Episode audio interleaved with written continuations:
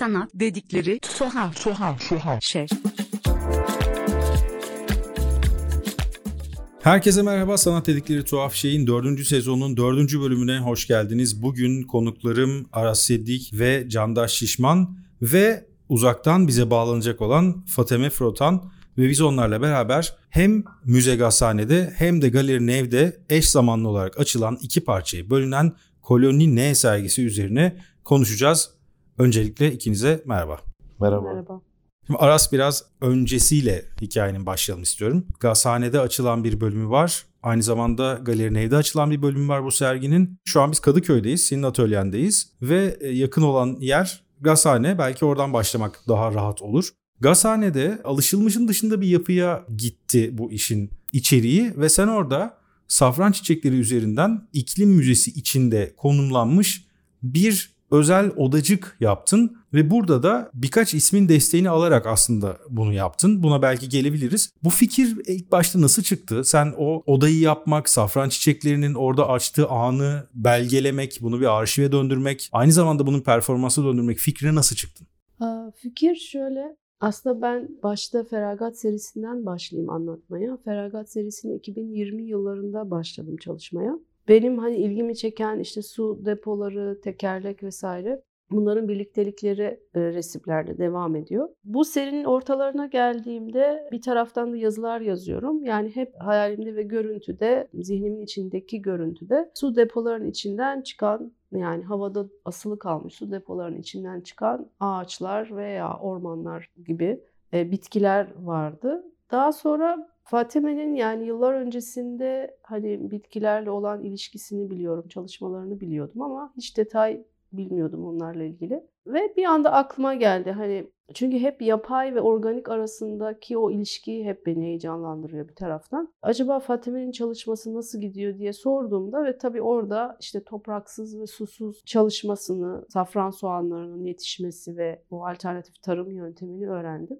Topraksız ve susuz deyince zaten orada bir büyülendim. Çünkü benim su depoları da toprakla bir teması yok aslında. Havada asıllar ve sadece gölgeleri var imge olarak. Ve bütün detayları hani tek tek zamanla tabii öğrendim. Ama ilk önerim şu oldu. Acaba bunu bir kabine, tekerlekli bir kabine taşısak mı diye. Tabii Fatime de buna heyecanlandı. Çünkü onun bir önceki çalışmaları daha büyük ölçekte, oda ölçeğinde olmuştu ve tonlarla çalışmıştı hani bilimsel çalışmasında. Ufak ölçekte nasıl olur, nasıl yaparız biraz hani düşündü ama sonra kabul edince tabii onun üzerine başladık skeçler yapmaya. Hani kabin nasıl olabilir, teknik olarak cihazlar gerekecek çünkü içinde iklimlenme olması lazım.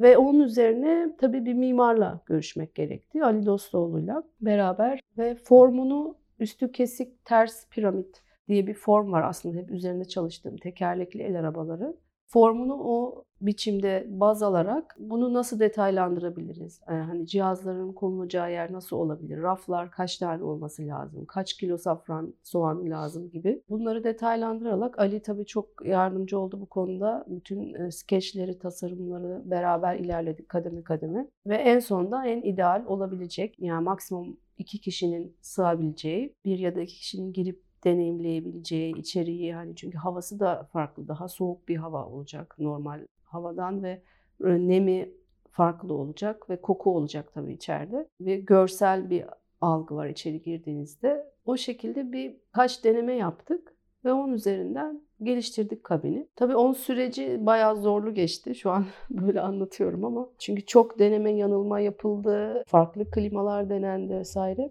Ve hani bu yapı en güzel nasıl olabilir, nerede olabilir diye tabii ki iklimle ilgili olan bir binada olması daha uygun olur diye düşünerek böylece Müze Gazhane'ye başvurduk. Zaten şimdi senin daha önce yaptığın işleri düşündüğümüzde ki sen de biraz önce bahsettin. Su depoları var. Endüstriyel bir yapıyla çalışıyorsun bir noktada. Yani endüstriyel bir görüntüyü değiştirerek o imgeleri değiştirerek çalışıyorsun ve burada organik safran soğanları var sen onu yine bir endüstriyel yapının içinde bir arşiv mantığıyla gösteriyorsun. Tam o anda belki buna sonra döneriz. Aslında dönmeliyiz bence. Ama senin o işi gösterdiğin anda da Müze Gazhane'de arşiv üzerinden giden bir Bienal devam ediyordu. Buna da bir anlamda eklemlenmiş oldu. Fakat merak ettiğim şey şu. Bu safran soğanları fikri nereden geldi? Yani neden safran soğanları ve sonrasında hatta bunun bir ufak videosu da yapıldı diye biliyorum. Baturan Bilgin çekmişti onu da. O soğanların sürecini anlatan ufak da bir video var ama o soğanlar nereden geldi?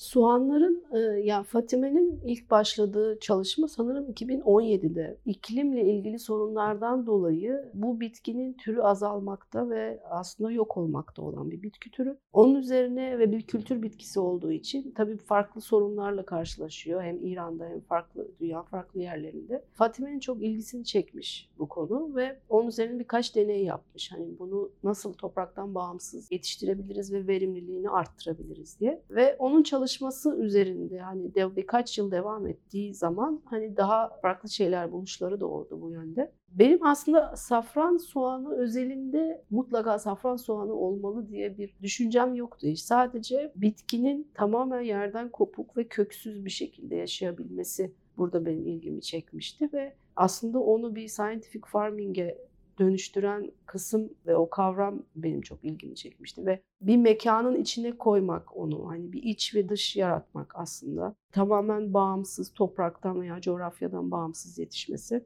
en çok hani onun için böyle bir şey önerdim Fatime'ye. Yani özelinde hani mutlaka safran soğanı olması diye herhangi bir bitki seçmedim hani araştırıp da. Sadece topraksız olması yani benim ilgimi çok çekti. Hani orada başka bir bitki de olabilirdi bu arada. Bunun üzerine tabii Fatime'nin tarafı farklı. Aralarındaki o ilişki hani onu anlattıkça daha çok içine aldı beni. Çünkü kendi çalışmamla da baya bir bağlantılar ve tesadüfler görmeye başladım. Birbirlerinden etkilenmeleri, biri daha çok çiçek veriyorsa diğeri çiçek vermeye başlıyor.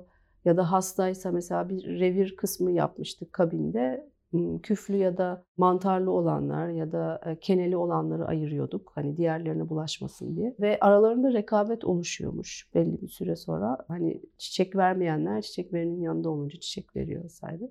Bunlar çok ilgimi çekmişti aralarındaki ilişki ve aslında yaşamsal döngüsünde de çok ilginç bağlantılar vardı benim çalışmamla. Çünkü kendi kendini doğuran bir bitki. Yani tohumsuz ve hani kısır deniyor ama aslında kısır değil. Kendi kendini doğuruyor. Toprakta doğumunu gerçekleştiriyor. 6 ay boyunca toprakta kalınca kök salıyor ve bir ya da iki tane daha üretiyor kendisinden ve kendisi yok oluyor, çürüyor toprakta. Benim mesela resimlerimde de aynı durum vardı. Hani bunu tamamen bağlantıyı hani sonradan fark ettik. Çünkü her biri aslında bir sonrakini doğuruyordu resimlerde. E, malzeme değişimini ve mesela kabini ben direkt ilk resimde su deposu gibi görüyordum bir süre sonra. Daha sonra işte pervaneye dönüşüyordu oradaki malzeme ve yer değiştirerek form da değiştirmeye başlıyorlardı ve bir karakter değişimi oluyordu hepsinde. Ve bir de bir taraftan kök salması da aslında problemmiş bu bitkinin. Yani kök saldığı zaman daha az enerji çiçeğe gidiyor, verimliliği daha azalıyormuş. Ve mesela birkaç denemede yaptığımızda kök salıyorlar sağlam olanlar ama sağlam olmayanları toprak eliyor. Küflü olanlar ya da mantarlı olanlar yok oluyor. Halbuki mesela bu yöntemde 2-3 kere çiçek verdiler. Yani oradan toplumsal tarafta bizim insan olarak algıladığımız hayatla da çok ilginç bir bağlantıları, paralellikleri oldu. O benim çok ilgimi çekmişti. Yani benim kafamdaki görüntü aslında bir science fiction filmindeki bir görüntüydü. Tabii ne kadar onu yakalayabildik bu şartlarda bilmiyorum ama bir denedik. Deneysel bir proje oldu. Bu da zaten koloni N'deki koloni vurgusunun biraz da köklerini evet. bize gösteriyor. Peki oradaki ne bir ne, var mı? E, şimdi koloni aslında bir temel isim olarak düşündüm. Hani bu sergi ve sonraki yıllarda hani devam ederse koloni hep kalacak ve önündeki harf belki değişecek ya da önünde başka bir postfix olacak. Ne iki parçalı olduğu için ne binası diye geçiyor orası. İklim binası henüz açılmayan bina. E, ve bir de galerinin evin neyesi olunca koloni neye karar verdik. Burada biraz Candaş'a da sormak istiyorum şimdi. Çünkü o işin dokümantasyonu kısmında Candaş'ın yaptığı, oluşturduğu bir ses de var. Ve Candaş dijital işler de yapıyor ve o tarafta sesle, görüntüyle, ritimle çok çalışan bir sanatçı. O süreçte nasıl bir birliktelik kurdunuz ve şunu belki sorabilirim Candaş. Bütün o sürecin başladığı andan itibaren sen kendi kafanda nasıl bir kurgu ile geldin ve sonuçta o ses dosyasına çıktın?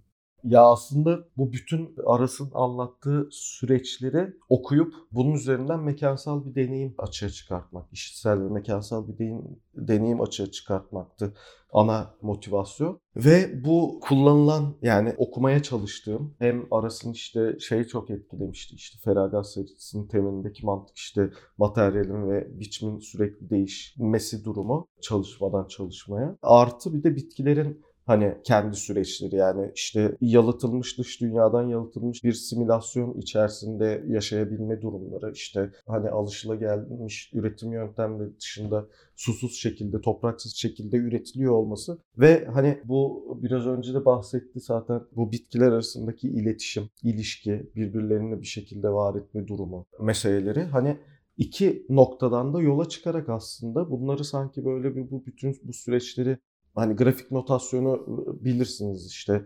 şekilleri anlamlandırıp aslında işsel bir yapıya hani okumaya dönüştürebilme metodu diyelim. Bu şekilde aslında bu bütün süreçleri okuyarak, anlamlandırarak bir şekilde transform ettim ses dünyasına. Fakat bu transformasyonda hani böyle şey gibi değil işte bu görselleştirme veya genel bir şeyi bir şeye dönüştürmekten çok yorumsal ve hataya da açık bir şekilde aslında full doğaçlama şekilde. Yani daha çok böyle o süreci okuyup bana hissettirdikleri üzerinden doğaçlama şekilde bir süreç yani organik aslında gelişen hataya da açık olan bir süreç şeklinde bütün bu süreçleri genel deneyimsel olarak farklı zamanlarda ve belki de bazen hiç duymadığım seslerle ilk kez denediğim seslerle o an bir enstrümanla kaydettim gerçek zamanlı olarak ve bayağı bir kayıt yaptım. Hani 3 saatlik falan kayıt yaptım totalde ve aslında bir skala çıktı. Yani işte hani 5'er dakikalık, 10'ar dakikalık, ikişer dakikalık falan farklı farklı kayıtlar. Tabii ben oturunca bir saat mesela kayıt yapıyordum. Diyelim onların arasından hem işte kafamda kurduğum kompozisyonel, deneyimsel kompozisyon elementlerine uygun şekilde yani atıyorum Hani bunlar bir araya geldiğinde anlamlı bir örgü. Hani hafif de hikayesel bir tarafı da olan anlamlı bir örgü e, oluşturmak için seçimlerde bulunduk. Burada Aras'la yaptıkça aslında paylaştım ve onun da fikirlerini aldım. Hani hangisini dinlediğinde aslında en çok heyecanlandığını ve en kafasında bağ kurabildiğini. Evet, en çok hangisini sevmediğini aslında böyle çoktan seçmeli böyle giderek çemberi daraltarak bir noktaya getirdik ve bunları da mekanda 15 metrelik yani gazane tarafında bir alanda sanırsam öyle bir mesafe vardı. 3 tane farklı ses kaynağına bölümlendirdik. Ama her kaynakta farklı ses çıkıyordu. Yani tek bir ses katman çıkıyordu. Fakat bu üç katman bir araya gelince bir kompozisyon aslında oluşmaya başlıyordu ve mekan içerisindeki de bedensel pozisyonları izleyicilerin değiştiği zaman X speaker'ına yakınlığına göre o sesi daha çok duymaya başlıyordu. Dolayısıyla aslında bir kompozisyonun içinde fiziksel bir ortamda dolaşabiliyordu insanlar. Yani en sonda başka bir ses duyuyorlar, en başta başka bir ses duyuyorlar. Tabii ki de şey çok homojen bir yani ses frekansı bütün alana yayıldığı için homojen bir yapısı vardı. Yani tamamen kesilmiyordu birinci speaker'ın sesi eğer sen üçüncü speaker'ın oradaysa ve insanlar aslında kabine yürüyene kadar bütün bu çok da bir abstrakt bir deneyim yani soyut bir deneyim yaşıyorlar. Fakat bütün bu çıkış noktalarının bir şekilde deneyimsel bir sürece dönüştürdüğüm bir kurgu düşünmüştük. Bir de şey de çok keyifliydi. Hani bu doğaçlamaları yaparken kullandığım enstrüman da böyle bir ıı, Seaboard diye bir enstrüman. Biliyorsunuzdur belki. Normal klavye gibi gözüküyor ama üst düzeyi sanki kauçuk gibi yumuşak bir malzeme ve bütün noktaları sensör aslında. Dolayısıyla işte ete sanki organik bir şeye dokunuyormuş hissiyatı var. Ve şey bütün baskıyı parmağınla uyguladığın o yumuşak yüzeye baskıyı algılayabiliyor ve bunu parametre olarak kullanabiliyor. Dolayısıyla çok böyle akışkan yapılar çıkartabiliyorsun. Bu şekilde de performanslarımı hani çok organik bir şekilde aslında performans süreçlerini gerçekleştirdim. Hatta şeyi de konuşmuştuk yani benim de bazı rahatsız olduğum noktalar oldu hani performanslar sırasında ama onları o hataları da hani bile bile yani istekli bir şekilde bırakalım dedik ki o süreci baltalamamak için aslında. Olduğu gibi paylaşmak. Bir de Feragat serisinde de öyle bir Aynen. şey vardı. Hani yanlışı silmeye çalışmak, silmek üzerine ve düzeltilemez kavramı üzerine aslında. Yağlı boya görünüyor ama üstünde beyaz tekrar bir yağlı boyayla silinmeye çalışıyor falan. Ya o düzeltilemez ve silinmez olan aslında istediğimiz bir şeydi yanlışları Evet. göstermek. Kesinlikle. Evet bu açıdan çok örtüştüm. Burada çok güzel bir yerdeyiz bence. Çünkü benim de gelmek istediğim yerlerden bir tanesiydi bu. Organik olarak bu konuşmanın oraya varması da çok iyi oldu. Çünkü şimdi Aras'ın daha önceki yaptığı işlerden de biraz karşılaştırarak düşünüyorum bunu. Örneğin daha önceki bir sergin çoğunlukta koku üzerine giden ve onun algısı üzerine giden bir şeydi ve bu da çok deneyseldi. Ve şimdi bugün bir başka türlü bir deneysellik görüyoruz. Çünkü senin safran soğanlarıyla olan kurduğun o yapıda ne olursa olsun öngöremediğin bir sürü şey var. Yakında tarıma başlayacağım.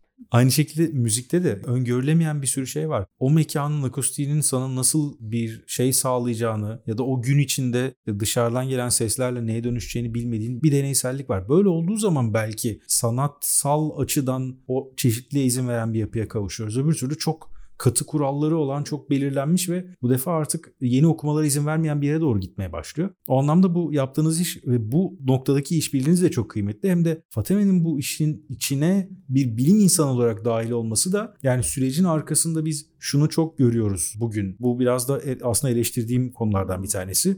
Belli projelerin arkasında bir takım bilimsel gerçekler varmış gibi gösteriliyor. Fakat aslında biraz daha kişisel tercihlere dayanan şeyler bunlar. Ama burada çıkış noktalarından bir tanesi bilimsel gerçeklere dayanıyor olması bu projenin ve onun üzerine o dördüncü duvarın varlığını da izleyiciye, ziyaretçiye hatırlatarak bu iş devam ediyor. Yani burada böyle bir deneysellik var. Arka tarafta böyle bir bilimsel gerçek var. Ve biz burada iki sanatçı olarak bunun üzerinden bir tarafa varmaya çalışıyoruz. Samimiyetiyle gitmek bence zaten doğru olan taraflardan bir tanesi. Sanatın da işlevi açısından bence iyi bir arşiv de burada getiriyor. Şimdi Neve gidecek olduğumuz zaman da biraz o deneyselliğin daha kontrollü bir alanda yani Gazhane'de de kontrollü bir alanı siz oluşturuyorsunuz aslında. Ama Nev'de zaten var olan bir kontrollü alanın içinden çıkma durumu var. Çünkü günün sonunda burası bir galeri mekanı ve galeri mekanlarının da aşağı yukarı yapıları artık günümüzde daha belli teknik olarak belli gereksinimlerden dolayı böyle bir yapı içindeler. Ama mesela orada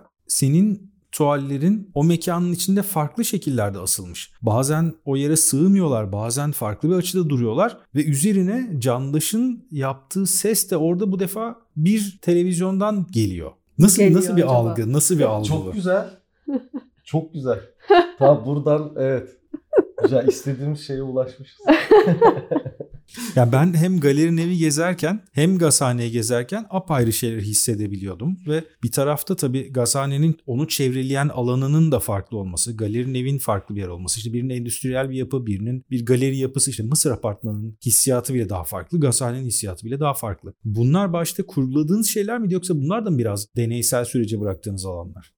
Ya kurguladığımız şeylerde aslında tabii deneysellik hani öyle bir şey ki yani tesadüflere e, izin verdiğin zaman muhakkak bir yerde deneysellik çıkıyor. O izni her zaman veriyoruz. Kapımız hep açık yani tesadüflere ve ihtimallere. Buradaki süreçte hani Candaş'ın e, yaptığı çalışmayı benim zihnimde galeriyi böyle kabinin belki daha büyük ölçeği gibi düşünüp çünkü orada gazhanede kabine doğru yürüyünce ses tamamen sarıyor sizi ve mekanla beraber sizi kabini görüyorsunuz. Kabin diye bir görsel var. İçine giriyorsunuz ve ses değişiyor orada. Ses artık dışarıdan geliyor. Galerideki ım, kapalı mekan da aslında öyle düşündüğüm gibi yine kapalı mekan ve sesin hani gizli bir yerden gelmesi, arkadan ya da yine içeride ama görünmeyen duvarların arkasında bir yerde olmasını hani düşündük Candaş'la beraber ve onun üzerine hani sesin de aslında oradaki videoda hani kulaklıkla beraber yine bir dışarıda hani sanki orada içeride bir yerde ve gene dışarıdan o sesi duyuyorsun gibi. Tamamen iç ve dış arasındaki o ilişkiyi orada kurmaya çalıştık yani aynı gazhanede olduğu gibi yine iki mekan arasındaki ilişki. Orada ama biraz önce televizyondan gelen ses var. O zaten gazhanedeki dokümantasyonu gösteren ekran. Dolayısıyla gazhanedeki sesler oradan geliyor. Nevin içerisinde aslında bizim gizlediğimiz alana yayılan başka bir ses daha vardı ve o hani o yüzden sevindik. Çünkü iyi gizlemişiz demek ki. Orada bir tane delik açıldı duvarda. Mekanın bir parçasıymış gibi bir ızgara konuldu. Izgaranın arkasına aslında duvarın arkasına biz ana ses sistemini yani Nev için tasarladığım ses, sesi koyduk. Aslında ikisi farklı giz- ses. Evet. Gizlemeye ses gizlemeye çalıştık. O yüzden sevindik şey. Televizyondan geliyor dediğin için biraz önce.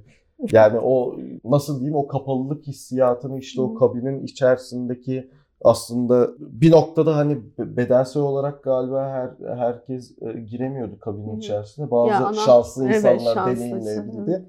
onu o deneyimi ama şey hani o kabinin içerisinde olma hissiyatında yani kabinin dışarısından gelen ses deneyimini bedensel olarak kabinin içerisindeyken aslında bu deneyimi birazcık nevde e, yaşatmaya çalıştık diyelim. Evet, evet. Yani aslında bir tarafta biraz önce söylediğin o transpoze edilen, transforme edilen notasyonla buradaki deneyimin de aslında belli bir transformasyonu var. Biraz o, o paralelliğe doğru çıkıyoruz ki Aras'ın işlerinde de zaten bunu görmek mümkün. Çünkü Galerinin Ev'deki eserler üzerinden, yani Feragat serisi üzerinden gidersek ki Feragat serisinin zaten hani yeniden bunu anlatmak adına değil biraz önce çok iyi açıkladım bunu. Yani safran soğanının işte kendini imha ederek yeni soğanların oluşmasına izin vermesi de aslında kendi yaşamından feragat etmesi durumuna geliyor filan. O tarafta zaten çok anlaşılabilir bir durum var. Ama sen oradaki işlerde kullandığın materyaller içinde de o karşıtlığı birbiriyle böyle bazen tamamen ortadan on birbirini kesen ya da bir anda başka bir şey dönüşen bir yapıyı da sunuyorsun. Ve onunla beraber Candaş'ın kurguladığı ses de geldiği zaman biz orada bambaşka bir deneysel alana geliyoruz. O tuvallerin ya da o işlerin çıkma sürecinde daha önceki işlerine teknik olarak yakın fakat anlam olarak daha farklı bir yerde gördüğüm için bunu soruyorum. Burada farklılaşan şey neydi? Burada farklılaşan hani belki diğer işlerimde tabii onu tam analiz etmek lazım. Bir döngü vardı. Burada döngü yok. Yani tamamen çizgi, bir çizgi var. Başı ve sonu olan bir çizgi. Önce çok resimsel başlayan bir tuval var. Daha sonra giderek bu resimselliğini kaybediyor ve bir sembole dönüşüyor. Yani aslında bir logomsu, en son iş logomsu bir şeye, üç farklı çehresi diyeyim e, olarak ortaya çıkmış oluyor ve biraz da o hani düzeltilemez olana da vurgu yapmak istiyor. Hani başlıyor ve bitiyor yani. Bir her zaman bir şey dönmeyebilir ya da tekrarı da olmayabilir. Bitiş vardır vurgulamak istemiştim orada. Yani tek farkı herhalde en önemli farkı bu diye düşünüyorum bir önceki işlerimden. Lineer bir kompozisyon Lineer, var aynen. Aynen o seste de aslında keza o şekilde. Ve Nev'deki e, çalışma çok kaotik ve sürekli birbirine dönüşen bir durumları var. Yani doğaçlama sırasında aslında ben sürekli olarak onları morf ediyorum ve bir nebze biçimlerini yani işsel olarak biçimlerini değiştiriyorum sürekli.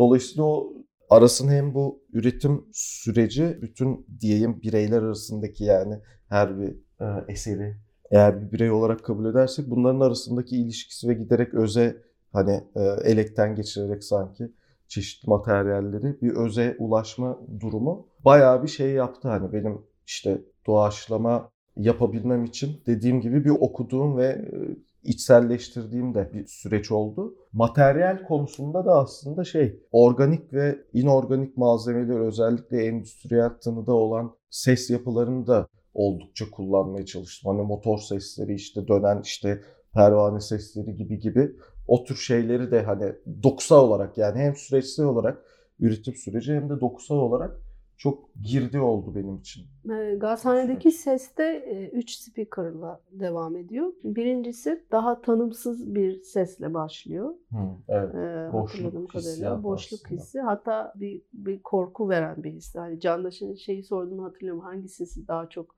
sevmediğini. En Onu- sevmediğini koyduk. Evet. Onu ilk ilk ya da üçüncü speaker galiba üç olabilir. Daha sonra o böyle bir ortada e, hani 2, 1 ve 3'ü bağlayan oluyor ve en sondaki speaker benim en favorimdi aslında. Çünkü bir kültürel tarafa dokunuyordu. Hatta ben e, yorumlamıştım hani benden sormuştu Candaş öncesinde hani ne düşünüyorsun diye. Hani böyle önce bir e, kanun çalar gibi sonra yavaş yavaş sentüre dönüyor. Sentürden sonra Japon tiyatrosuna dönüşü. E, Bayağı bir uzak doğuya bir gönderme oluyor Evet. en sonunda ve hani çok plansız bir şekilde bayağı böyle santur çalan hafif melodik hani müzikten ben çok anlamam yapmam. Hani daha çok sesle uğraşıyorum ama şey hani bir şekilde bir melodikleşme durumu oluyor aslında yolculuğun en sonunda. Yaklaştıkça da birazcık böyle Hani o canlılık, canlanma sürecinin böyle kattığı böyle pozitif hissiyata da bir dokunma yapıyor. En başta daha, Daha boşlukla başlayıp giderek evet. böyle hafif melodikleşme ve daha pozitif bir hissiyata bürünme de nevdeydik ama biz. Evet. Kayıyoruz oradan. Ben buraya. bence orada hiçbir sorun yok çünkü aslına bakarsanız ben şimdi ufak ufak son soruyu sormak istiyorum size. O da şu. Yine gazhaneye ben de aslında dönecektim o tarafta. Sizin de gitmiş olmanız orada iyi oldu. İlk başta aslında söylediğim şeye biraz döneceğim. Bu sergi devam ederken aynı anda dışarıda bir Bienal de vardı ve yine gazhanenin içinde. Şimdi orada sizin yaptığınız bir arşiv var. Orada devam eden bir ses var. Ve dışarıda da yine sesle ve arşivle ilişkisi olan işlerin bulunduğu bir Bienal var. O bağlantı size nasıl hissettirdi? Yani orada bir bağlantı gerçekten kurabildiniz mi? Yoksa o sanki sizin orada yaptığınız yapının dışında mı hissettiniz? Sizin hissiyatınız ne oldu? Yani izleyicilerin hissiyatı da ne kadar sağlıklı bir sonuç alınabilir bilmiyorum. Çünkü insanların ne kadar bilinçli olarak oraya gidip gezdiklerini bilmiyoruz. Ama sizin tarafınızda iş nasıl gitti onu çok merak ediyorum. Alan hani bazı yorumlar vardı onları belki aktarabilirim. Böyle yaşayan bir canlı bir organizmayı görmek özellikle ilk günlerde insanları çok heyecanlandırmıştı. Ve hani bazı gelenler o işi Biennale'in parçası zannettiler. Bu Biennale'de gördüğümüz en güzel iş diyenler oldu. Halbuki hiç Biennale'de ilgimiz yok. Ama e, hani birbirine mekanlar tabii yakın. Hani Biennale giren çıkıyor merdivenleri bizim kata çıkıyor. Yani muhtemelen çoğunluğu Biennale'in bir parçası zannetti. Çünkü hani başlığa falan çok az bakan var. Sadece merdivenlere çıkıp içeri giriyorlar. Tabii hiç fark etmeyen hani girip bu da neymiş diyen oluyor. Aslında böyle gizli bir deneysel bir alanda yapılan bir çalışma gibi oldu. Benim açımdan çok ayrı durdu. Yani ikisini beraber hani onun devamıymış gibi ya da beraber sergilendi gibi hiç algılamadım. Çünkü bayağı gizliymiş gibi oldu. Bu da belki iyi bir durum oldu aslında. Bir sonraki çalışmalarda benim için bayağı bir deneyim kattı yani benim daha sonra düşüneceklerime neler yapılmalıydı ya da yapılmamalıydı. O açıdan faydalı buldum yani. Ayrı durmasını. Sen ne dersin Candaş? Çok kafa yormadım bu mesele üstüne ya. Açıkçası. Ama şey hani bu aşağıda Orkan Terkan'ın bir çalışması vardı işte gene biyo, biyo art üzerinden çeşitli bitkilerin ve O organizmaların. aynı binaya yakın olması Evet ikisinin çok çok, yakın güzel olması bir o tesadüf. güzel bir tesadüf olmuştu. Yani o dikkatimi çekmişti. Evet. Ben de ge- gezdiğim zaman ilk başta açıkçası şuydu kafamda olan şey. Yani gazhaneyi geziyorum. İlk başta koloninin orada olduğunu hatırlamayıp sanki sadece nevdeymiş gibi hatırlayıp sonra bir anda karşıma çıkınca gri tabelanın tasarlandığı zamanı hatırladığım için görsel olarak hafızamda o vardı. Ve bir anda kafamı döndürüp onu görünce aa evet bu burada vardı deyip içeri girip e, bakmıştım ve sonrasında da evet bunların çok karıştırılabileceğini düşündüm ama tabii ayrı yapılar olduğunu da anlıyorsun bir yerden sonra. Bence iyi konuşuyorlardı içeride ve çok iyi gizlenebilmiş, kendi alanını yaratabilmiş bir işti. O Kendi yüzden de ben ruhuna biraz şey oluyor yani aykırı bir durum değil. Projenin ruhuna da uyuyor gibi. Evet evet. evet. Evet. Yer altında yapılan bir çalışma. aynen öyle. O da beni çok mutlu etti o tarafta bir şey görmek. Çünkü bu Biennale'in içinde böyle bir hem Biennale'in parçası gibi olan ama aslında Biennale'in parçası olmayan bir yapının bu kadar iyi uyumlanabildiğini görmek ve bunun böyle bir endüstriyel alanın içinde olduğunu bu şekilde görmek de bence mutluluk vericiydi. Bir detay vardı ya. Onu konuşmak istemiyorum. Hangisi? Tuvallerin sığmaması. Neve. Konuşalım. Biraz Bence ondan o da ondan ondan güzel bahsedelim. şey. Ondan Hatta- bahsedelim. Evet. Hani öyle O da tesadüflerden biri. Yani milyonlarca olabilir diye. tesadüf oldu. Hangisini anlatsam? Aslında O resimlerin çok e- o en görüneni öyle Evet. diyeyim sana. e, orada biz sığmadığını düşünerek tabii boyutlarda bir 10 santim 20 santim değişiklikle onu müze gazhanede önce asmayı planlıyorduk. Çünkü bayağı uzun oraya sığabiliyordu Hmm, sadece. Daha sonra tabii bir sürü şartlar bozuldu, aksaklıklar vesaire. Bina açılamadı. O üst kısmı bize verdikleri zaman mecburen girişi yukarıdan ver- verecekleri için kabini en dibe taşıdık ve böyle de çok hayırlı oldu bu tesadüf. Çünkü o resmi orada koyamadık ve fark ettik ki aa bu şekilde biraz eğik koyunca sığıyormuş galeriye. ve çok hayırlı oldu yani evet evet. galeriye kesinlikle. sığması. Kesinlikle. Hepsi bir yerde olmuş olması iyi oldu. Bir resim sergisi oldu yani galeride. Aslında o onların hani yerden hani aslında büyük bir en büyük olandan en küçük olana gidiyor ve onun hani sığmayarak küçülmesi de güzel bir ritim oluşturdu orada. Başlangıcı aslında şey yaptı. Evet. Başlangıcı o oldu yani. Evet, başlangıcı oldu. Evet. Yeniden çok teşekkürler ikinize de. Ve şimdi bizim yanımızda olamayan ama bize bir ses kaydı yollayarak bu iş hakkında bilgi yollayan Fatime'nin düşüncelerini, onun söylediklerini programın en sonunda yayınlıyoruz. Merhabalar, ismim Fatime Furutan, postdoktora araştırmacısıyım. Şu an ARGE müdürü olarak bir startup firmasında çalışıyorum. Genel olarak çalışma alanlarım rekombinant proteinler yani yeni nesil proteinler. Bu proteinler çoğunlukla ilaç sektöründe ilaç ve aşı olarak kullanılıyor veya gıda sektöründe gıda maddesi veya gıda takviyesi olarak kullanılıyor. Ama eş zamanlı olarak ilgimden dolayı farklı disiplinler arasında çalışmalarda da yer alıyorum. Safran projesi aslında 2016'da tamamen bir rastlantı ile başladı. Bir köy öğretmeni olan bir arkadaşım sosyal medyada çalıştığı safran tarlalarıyla ilgili birkaç fotoğraf paylaşınca aslında ben ilk defa safranın soğandan yetiştiğini görmüş oldum. Bu konuya ilgi duyduğumu görünce bana posta vasıtasıyla birkaç soğan gönderdi. Kendisine burada teşekkür etmek istiyorum. İsmi Muhammed Cevat Deytasi. Hem köy öğretmeni hem de eş zamanlı olarak birkaç farklı büyük safran tarlasına sahip ve geleneksel yöntemle safran ekimi yapıyor. Böylece safrana ilgi duymaya başladım. Safranı ilk defa saksıda ekmeye başladım 2016'da. O süre zarfında morfolojik ihtiyaçlarını, gelişim süreçlerini takip ettim.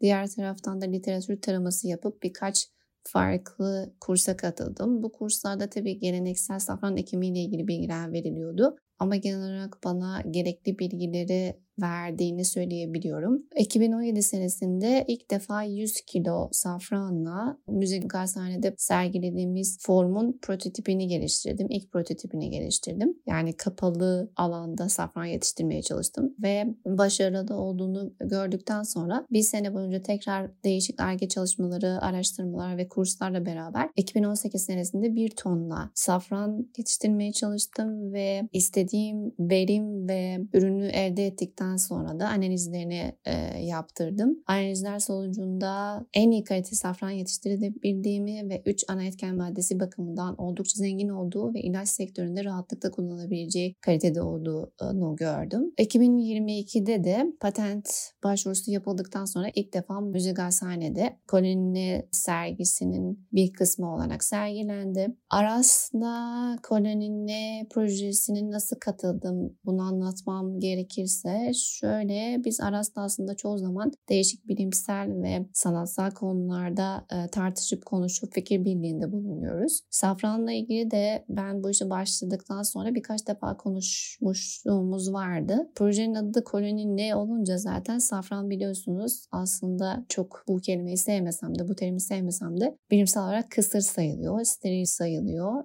E, çünkü dişi ve erkek organları olmasına rağmen eşeğsel üreme yapamıyor ve sadece safran soğanları vasıtasıyla çoğalıyor. Yani bu sene yetiştirdiğiniz soğanlar bir sonraki senenin yeni soğanlarını vermiş oluyor çoğalma ve büyüme fazında. Dolayısıyla yeni meydana gelen bireyler yani safran soğanları aslında bir koloni sayılıyor. Çünkü genetiksel olarak hemen hemen büyük bir benzerlik gösteriyorlar ve buna rağmen tarih boyunca yok olmamışlar. Aslında insanların genetikle bir nevi oynamalarının bir örneği sayılıyor safran. Çünkü insanların seçimiyle bu hale geldiği düşünülüyor. Yani kısır haline geldiği düşünülüyor.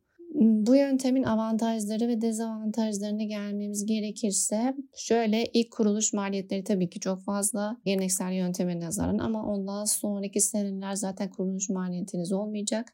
Diğer yönden de iklim değişikliği ve hava sıcaklıklarının artması ve kuruluğun artması sebebiyle safran yetiştirerek hayatını sürdüren insanlar sadece zaten bir kere safran yetiştirebiliyorlar. Fakat Bu anlattığım parametreler sebebiyle artık safran ekiminden istedikleri verimi elde edemiyorlar. Çünkü havalar gitgide ısınmış olduğu için kaliteli safran elde edemiyorlar. Eş zamanlı olarak da sadece senede bir kere belli bölgelerde safran ekildiği için oralarda mevsimsel işçi bulmak çok zor oluyor. Bunun için her akşam genelde yani çiçekleri, safranları ayıklayamadıkları için çiçek olarak satmak zorundalar ve, ve bu aslında onlara hiç herhangi bir kar sağlayamadığı gibi bir nevi zarar da vermiş oluyor. Diğer taraftan safran sadece baharat olarak kullanılmıyor biliyorsunuz. Farmasötikte de yani ilaç sektöründe de ilaç etken maddelerinde de kullanılıyor. İşte nörolojik hastalıklarda, ruh ve sinir hastalıklarında ağrı kesici olarak ve birçok farklı ilaç preparatında kullanılıyor. Fakat bu kategoride safranı kullanmak istediğimizde oldukça kaliteli olması gerekiyor. Benim geliştirdiğim bir yöntemde safran diş etkenlerden, hava değişikliğinden, afetlerden korunduğu için oldukça kaliteli olmuş oluyor. Verim yüksek. Yani bilim alanına baktığımızda normal topraktaki geleneksel yönteme göre daha verimli, daha az yer kaplıyor, çevresel koşullardan etkilenmiyor, afetlerden, haşerelerden, hava kirliliğinden buna benzer sorunlardan korunmuş oluyor. Daha kaliteli olmuş oluyor. Yetiştirmesi, toplaması daha kolay oluyor. Daha küçük bir alanda gerçekleştiği için. Ve kısa olarak anlatmam gerekirse aslında birçok günümüzdeki tarım yönteminin bu yöne doğru gitmesi gerektiğini düşünüyorum. Aslında safran bunun bir prototipi. Diğer bitkiler üzerinde de çalışıyorum eş zamanlı olarak. Umarım farklı bir sergide, farklı bir projede tekrar Aras'la çalışıp güzel işler yapabiliriz. Teşekkür ederim. Böylelikle Sanat Dedikleri Tuhaf Şey'in dördüncü sezonunun dördüncü bölümünün sonuna geldik. Bugün Candaş Şişman ve Aras Sedi ile beraber Koloni N sergisi üzerine konuştuk ve Fatime Fruta'nın da bir ses kaydı vardı. Onu da sizlerle paylaşmaya çalıştım. Bir sonraki programda yeni bir konuyla buluşmak üzere. Herkese hoşçakalın.